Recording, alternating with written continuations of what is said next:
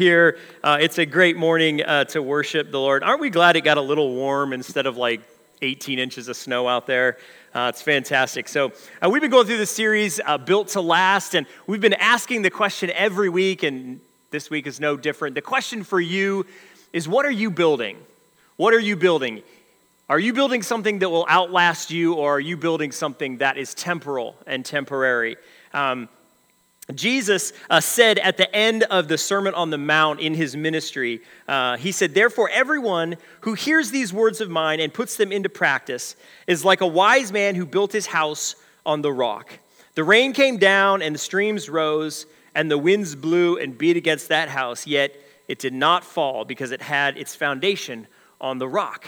And that's what this series is about Jesus' words.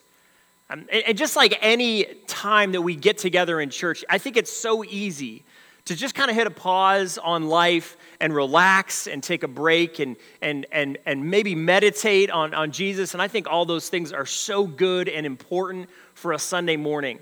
But Jesus' words were meant to be practiced. And the hope is, is that we can hear things this morning and we can think about them and we can take them home tonight and tomorrow and we can put them into practice. And Jesus' words will actually change our life for the better.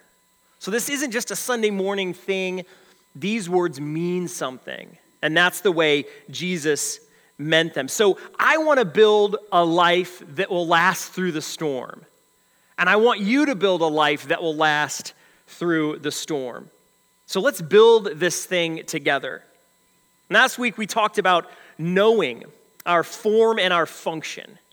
And Jesus throws out this phrase you probably heard before uh, don't worry. it's pretty simple. Just don't worry. And, and we thought, we talked about last week how impossible that sounds uh, uh, to do. But he changes the perspective, and what he challenged us to do is to think about who we are whose child we are and what we are uh, put here to do. And once you do that, it, it kind of makes your problem seem a little bit smaller. And it gives us the ability to not have to worry anymore.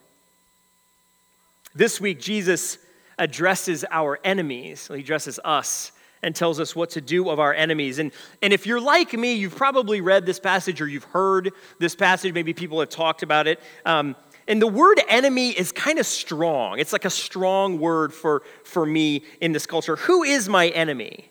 You know, I, I live in peace. I, no one wants to kill me that I know of. If, if there is somebody, they have done a very poorly, poor job of it. No one wants to kill me. No one is hunting me yet. And, and, and, and all joking aside, there's, there's parts of the world where people are being hunted because of their faith, and they are being persecuted and even killed for their faith. And so when I read the word enemy, I think, oh, he must be talking about the people that are chasing Christians down um, in other parts of the world. So I, I don't really have any enemies. And it's easy for me to just kind of smooth over this passage and just kind of keep going. But I'll tell you, it's not so simple. Um, Jesus had a way of saying things that just seemed impossible. So when you take Jesus' words seriously in this passage, it really kind of gives you a gut check. And you go, whoa, how in the world am I going to do that? Just like the worry example, he just plainly said, don't. And I'll warn you, these words that we're about to hear, these words are designed to move you to action. And so if you hear what Jesus says this morning and you, and you take those words seriously and you feel like the burn, like the, the, the sting of them, congratulations, you're human. They're working if they hurt a little bit. So let's take a look at them. This is Jesus' Sermon on the Mount, and it's Matthew chapter 5. I would highly, highly encourage in fact, beg you to go back and read Matthew 5, 6, and 7 in your own time throughout the week. There are things there that are hard to swallow, and it is good for us to meditate on them. Paul says uh, that he is a master builder, and that he is a master builder because God has given him the grace to be this master builder. And he instructs us to be careful to build our lives intentionally, not haphazardly, not by accident, but to do it intentionally. And I think that means reading through this sermon from time to time and going, what did Jesus mean? So, this is our passage this morning Matthew chapter 5, verse 43 through 48. And Jesus says, You've heard it said, love your, en- love your neighbor and hate your enemy. But I tell you, love your enemies and pray for those who persecute you, that you may be children of your Father in heaven. We'll just put a pause on it, right? Hang on a second. He just throws out there, You've heard it said, love your neighbor and hate your enemy. Where have we heard that before? And I'll tell you, you might assume that it's the Old Testament. But nowhere in the Old Testament is Israel commanded to hate their enemy. Never, never said. So, how did Jesus come up with this? You've heard it said, Love your neighbor, hate your enemy. Where had these people heard, Hate your enemy? And as it turns out, the religious leaders of the day, and even before Jesus' day, and even before the day that was before the day, were really excited about what God had asked them to do. And they made a lot of attempts to build rules around rules in order that they would get it right. It's noble intentions. But they got off track a little bit, like, unfortunately, many religious leaders do. And they had begun teaching their people, Israel, love your neighbor. God says, love your neighbor, take care of your neighbor, take care of your fellow Israelite. And all that sounded good. And then they, then they said, Yeah, and, and, and we're going to take such good care of our neighbors that we need to hate our enemies, right? The enemies that hate us, we hate them, and we protect our neighbors and we protect our country. It all sounded good. So Jesus clearly says, Hey, you've heard this said. You've heard love your neighbor, which is biblical, hate your enemy, which isn't biblical, but you've heard it. But I tell you, he one ups it and the, and the, the, um, the zealot Jews in the audience are like, yeah, hate our enemies. Rome has got his thumb, got its thumb on us, and we're going to overthrow Rome. And, and, and, but wait, Jesus says, but I tell you, but I tell you, love your enemies and pray for those who persecute you, that you may be children of your Father in heaven. Love and pray. Love and pray. That's it. Just love them and pray for them. And if you don't think too much about what that means, it's pretty, okay, yes, no problem, easy to do. And he says this interesting phrase Love your enemies and pray for those who persecute you, that you may be children of your Father in heaven. So we're acting like daddy here. We're being like our Father. We're loving and we're praying. But who is our enemy?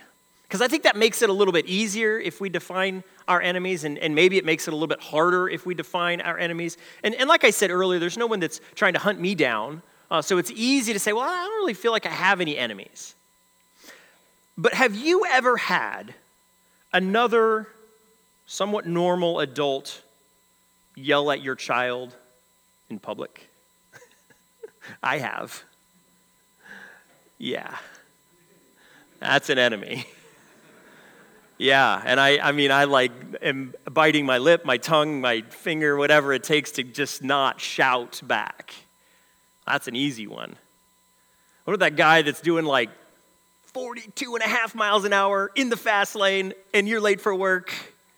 Maybe not as extreme as yelling at your kid, but oh, you get a little hot under the collar. You see, enemy is such a strong word, and we can go, oh, no one's, we're not like physically fighting anyone, so I don't really have any enemies.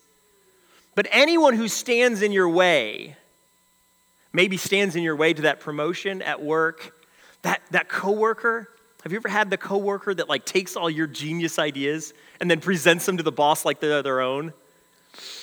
That coworker's probably an enemy, probably adversarial in your environment. But, but Jesus says, listen, you need to be children of your Father in heaven. And that's kind of a strange phrase to use right after he says, Love your enemies, pray for those who persecute you.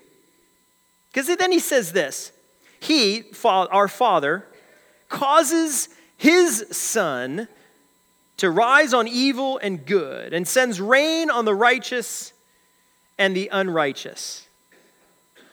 He sends his sun to rise on the good and the bad, and sends his, his rain. Of, if, you, if you live in a farming community or if you know anything about crops, rain is like better than gold, right? It, like it just, it's the best thing you could possibly want at the right time.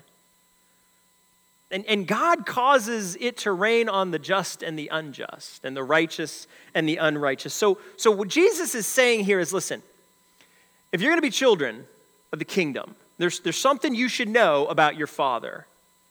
This is radical. He does not love based on action. He doesn't love people based on the actions that they use. And that is a hard thing to swallow. Because for me, I tend to kind of feel like I've got all my actions taken care of. I'm not doing anything illegal. I'm not hurting anybody. I'm not taking advantage of anyone. I'm not being manipulative. Excuse me. I'm a, I'm a pretty normal guy. But God loves people based on their action. And the reason that's hard for me to, to grapple with is because I feel like my actions are pretty good. But God doesn't love me based on my actions. He loves me based on my design. He loves me based on who made me. And He made me to receive His love. And He made me in His image, just like every other human being that was or is or will be. So Jesus is saying, if you're going to be children of the Father, you should know that, that the Father does not love people based on their actions, which is subsequently why you're loved, and, and, and neither should you. So be like daddy. Be like daddy. So he causes his sun to rise and his rain to fall on, on anyone, everyone. And then he goes on in 46 If you love those who love you, what reward will you get? Are, you, are not even the tax collectors doing that? And if you get greet only your own people, what are you doing more than others? Do not even the pagans do that? He's saying, What sets you apart? What makes you different from anyone else? Because this is the way the world works. It doesn't matter how moral or immoral you are, how righteous or insidious you are. It's natural to love the people that love you. That's easy. I mean, even animals do that. I give my dog food and I pat her on the head and she adores me. So, so what makes you different? See, the, the world works a certain way and it's been turning a certain way for a long time. And Jesus is saying, but God is different. He's different than the way things work. And He doesn't judge you based on your actions or your inactions. He loves you based on the fact that you were designed in His image and He created you to receive His love. That doesn't mean He doesn't want you to act a certain way and His heart doesn't break when you act a certain way, but that's the truth of the matter. So be different than the world. Be different. Be like your daddy. And then Jesus says this thing, this one little phrase that he, he's got me so far, but this is the hardest part to swallow of the passage. He says this, verse 48 Be perfect, therefore, as your heavenly Father is perfect. What? How is that possible? How in the world could Jesus, who, who knows you intimately, who knows what you think in your head, what, what I think in my head, he knows me. He, he knew me before I was born. He, it's, scripture says he knit me together in my mother's womb. And he knows me, and he tells me, be perfect in this, as your heavenly Father is perfect. So the next time somebody mouths off to my sweet, adorable, perfect in every way child, I'm just supposed to go, um, let me pray for you, brother. How does that work? That's just my life. How does it work when someone is literally trying to kill me because I love Jesus? That I'm supposed to turn and love and pray for them? Just, just the thought of it is difficult to, to grapple with, let alone doing it perfectly. So, so where does Jesus going with this? Does he really expect us to just like flip a switch? Like the worry thing, just, just don't. Just love your enemies perfectly, like, like God does. It's pretty simple. Jesus says something a little bit later in Matthew, and he, he lets his disciples in on a little bit of a secret. And, and the reason it was a secret is because Israel, like everyone, really struggles with this idea. We love being self reliant. We love taking care of things ourselves. We love fixing our own problems and, and, and, and creating things and mastering what we are. We love that. In fact, you could al- almost argue that's the American way. we love that. So, this is really hard for us, especially if you're a goal oriented person and Jesus set a goal for you that is nigh impossible. Be perfect. Listen to what Matthew or Jesus says in Matthew 19. Now, this is a story that you may have heard. I'm going to summarize it quickly. Highly recommend you go back and read it. It's uh, Matthew 19, 16 through 26. Check it out. This is the story of the rich young ruler that comes to Jesus and says, Hey, Jesus, I kind of got it all together and I got a stack of cash. Curious to know, how do I get in heaven? And Jesus says, Well, it's simple. Just do what the law says. And the, kid, the, the, the young man says, I've done it since birth. Jesus says, Great. Sell your possessions, everything, give that money to the poor, and come follow me. And it doesn't even say the ruler said anything. He just kind of like, well, there goes that idea. and, and his disciples kind of are shocked, like, well, wait a minute, like, what? And, and this is what Jesus says. When, when his disciples, or I'm sorry, when Jesus said this, this is uh, it's a little bit earlier, 24. Again, I tell you, it's easier for a camel to go through the eye of a needle than for someone who is rich to enter the kingdom of God. Another one of those phrases. What? I don't even know what that means. Some people say, oh, there's this gate, and you would take your camels through the gate. And it was called the eye of a needle because it was really small. So it was, it, was, it was not impossible, but it was just really difficult. Okay, fine. Go with that. Or literally a camel through an eye of a needle, right? It, it doesn't matter. The point is, it's impossible. And his disciples indicate this. They, they're not going, oh, yes, the, uh, the camel through that gate, that's a difficult one. Yes, I understand. It could be difficult. No, this is what they say. His disciples heard this and they said, they were greatly astonished and said, Who can then be saved? It's impossible.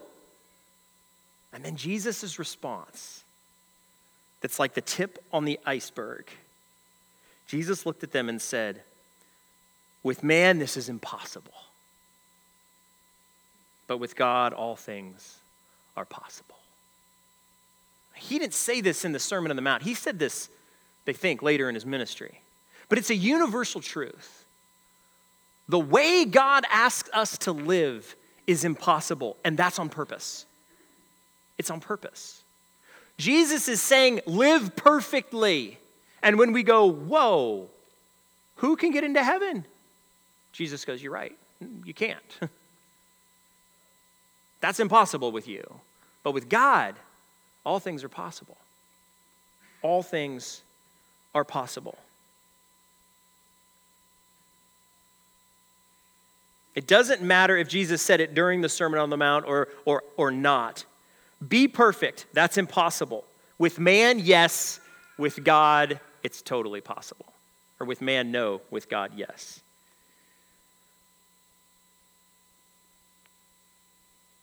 So, what that means is Jesus, through us, has to do this.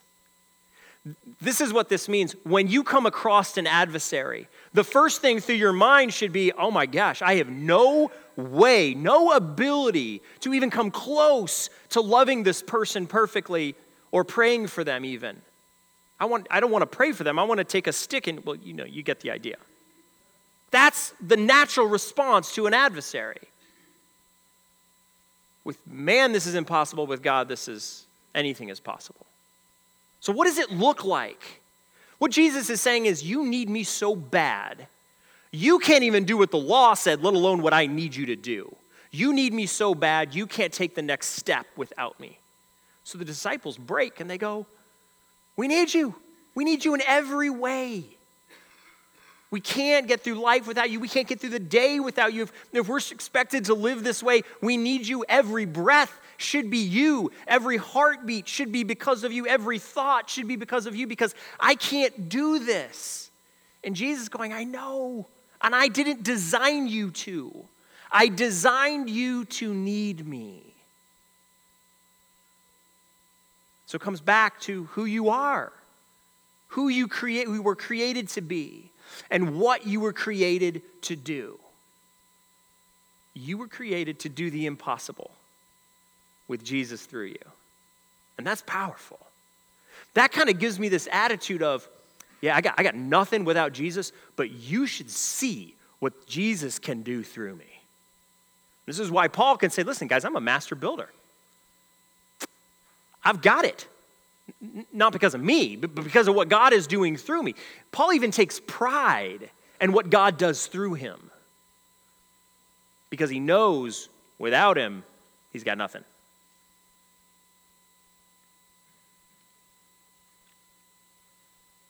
This is the idea. And I think if we take these words and we let them sink into us, it can change our life for the positive. A strong house is built by repaying good for evil and prayer for pain. That's a strong house. Think about it. It doesn't matter what someone does to you, your response is love and prayer. Could they rile you? Could they unravel you? Could they get under your skin? No. I just respond with love, just like the Father loves because I don't love based on action. I, I love based on what people's identities are. And that person, no matter what they're doing to me, was built and created in the image of God. And, and maybe something went wrong really bad early in life, and they made bad choice after bad choice after bad choice, and it led them to this horrible life. And they're doing horrible things, but they were created in God's image.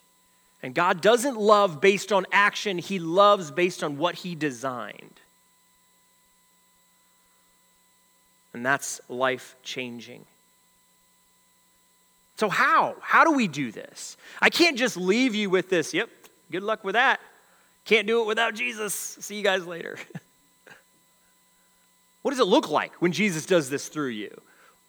What does your mind think, and what is, how does your heart feel, and what do your hands do, and, and what does your mouth say when you actually are loving the person that is trying to hurt you? I can't answer that specifically for you because God has gifted you with your own skill set and your own calling and your own abilities and your own weaknesses. But Jesus said something earlier in the Sermon on the Mount that is, that is absolutely amazing. He said this in Matthew 5 7. This is in the section where he talks about what you do in order to be blessed. And he's probably preaching in Hebrew, and the word blessing in Hebrew is also the, me, the word happy, which is mind blowing. So he's literally saying, You're going to be blessed if you do this. And by the way, you'll probably be happy too if you do this. So, so listen to this Matthew 5 7. He just says this little phrase Blessed are the merciful, for they'll be shown mercy. Blessed are the merciful, for they'll be shown mercy. And it's like, okay, great. I'm supposed to be merciful, and if I'm merciful, I will be shown mercy. Great, got it. But here's the thing your enemy is your enemy for the same reason that you can't live perfectly. Your enemy is your enemy because they have sin in their life.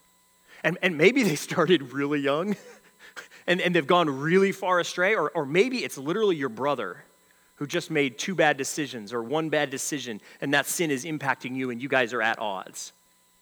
But it's the same thing.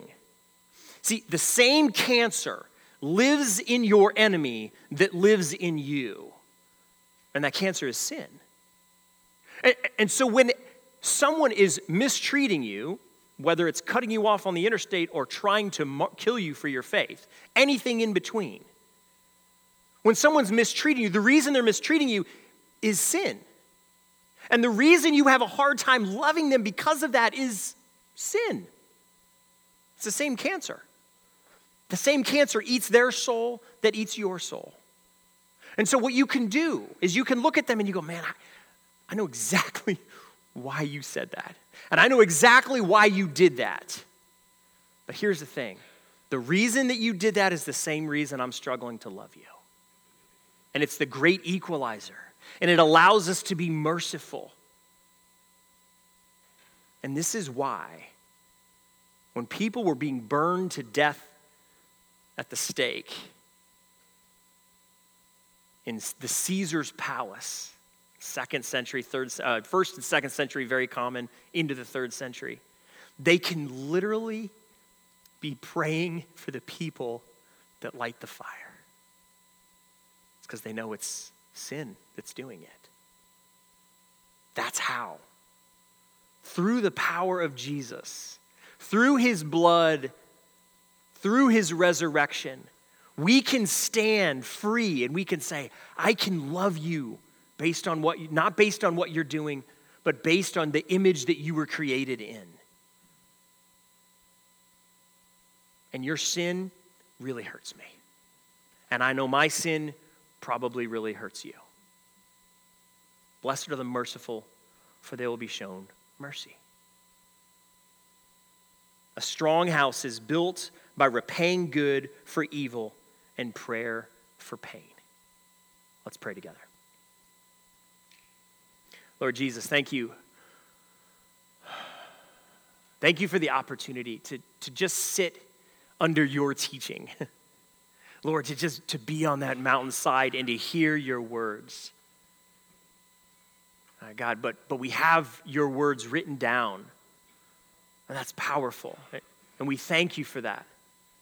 Lord, and I ask that we would take these words into our life and that we could love those near to us that are adversarial and those far from us that are adversarial.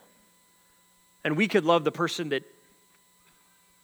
strangely cuts us off in traffic or the person that is literally trying to kill us for our faith. We can do that because we know you've created them in, in, in your image. And we can be merciful because you are merciful with us and you deal with our sin with mercy. Jesus, we love you. And it's, it's scary to think that we would have to do this perfectly the way God does it, God, but we know that you can do that through us.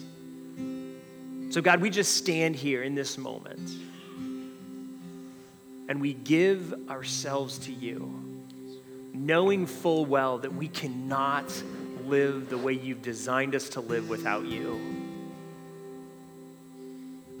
And God, I ask if there's anyone in this audience who's never trusted you for the first time, they don't know the goodness that comes from faith in you, that they would put their faith in you this morning, that they would reach out to you and you would scoop them up and tell them that they are loved by the King. Lord, give us the strength to love our enemies and pray for those who persecute us. Give us the strength to build this life in a way that it'll last, to build this house strong on the rock. Jesus, in your name we pray. Amen.